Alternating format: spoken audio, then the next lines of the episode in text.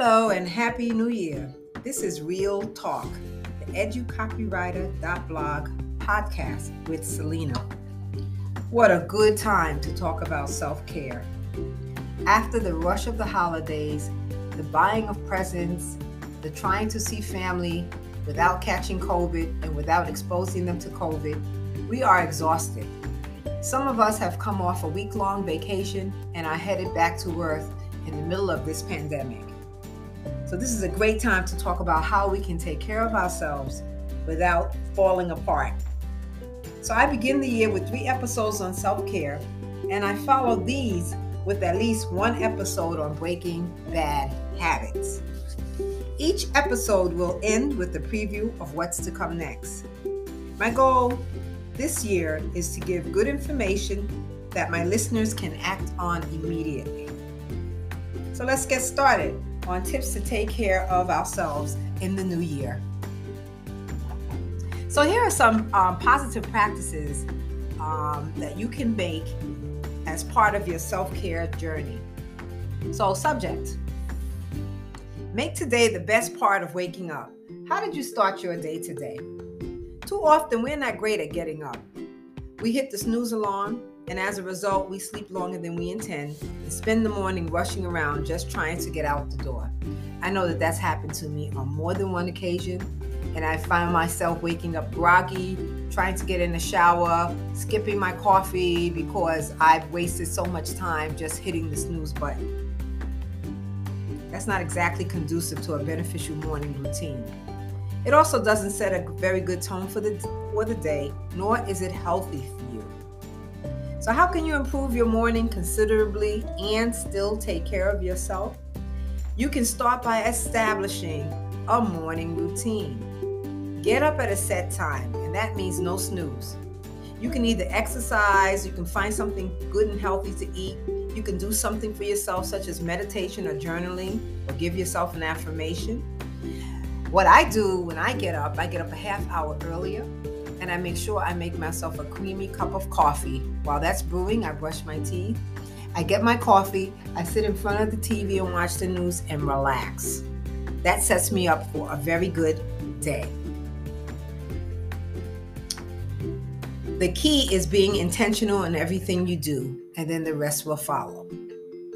So, subject everyone needs a personal health day sometimes. When is the last time you had a day off? Well, right now, I know a number of people have had a week off, which is great. But during your regular work hours, your work time, when you go back to work, how often do you take a personal day? There's a lot to be said for a personal day. I call those days uh, mental health days sometimes. When you take time for yourself, you are underscoring the idea that you're important. You're telling yourself you are worth taking care of. I know so many people who burn the candle at both ends, and they are proud to say, Oh, I was at my office until 8 o'clock at night. Oh, I'm just leaving now. It's 6:30. I had to do such and such or so and so.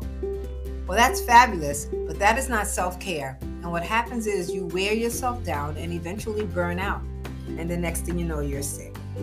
A personal health day is different from a personal day off.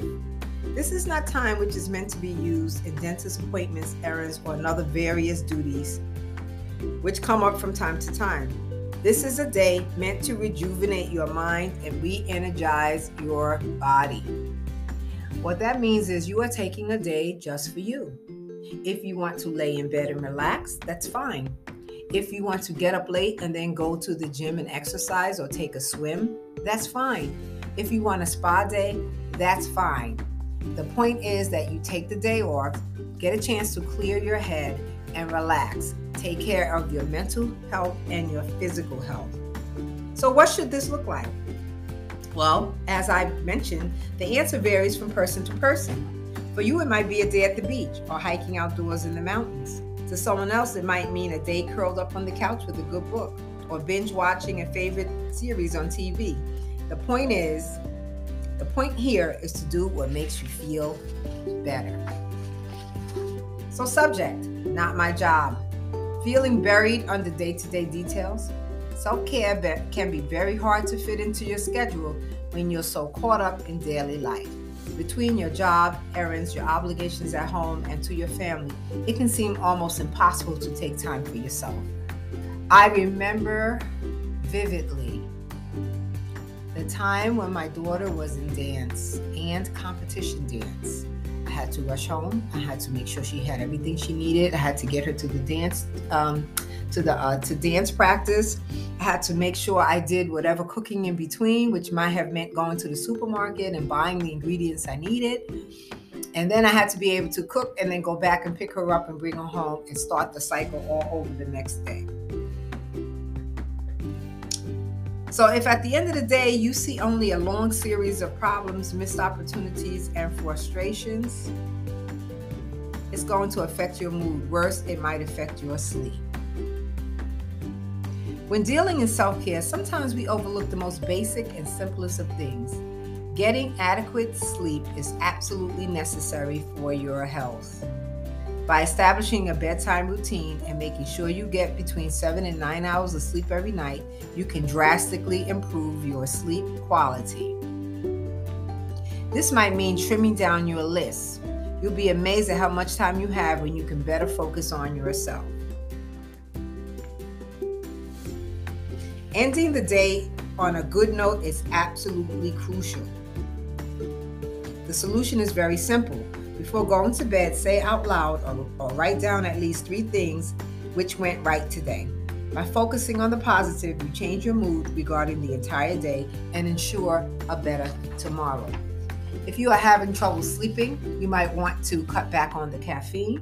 You might want to get in bed maybe a half hour early and just sit and relax so that your mind can filter through everything that's happened that day without turning round and round and round and round and keeping you up half the night.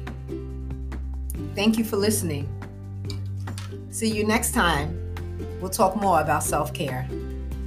The educopywriter.blog, Real Talk with Selena.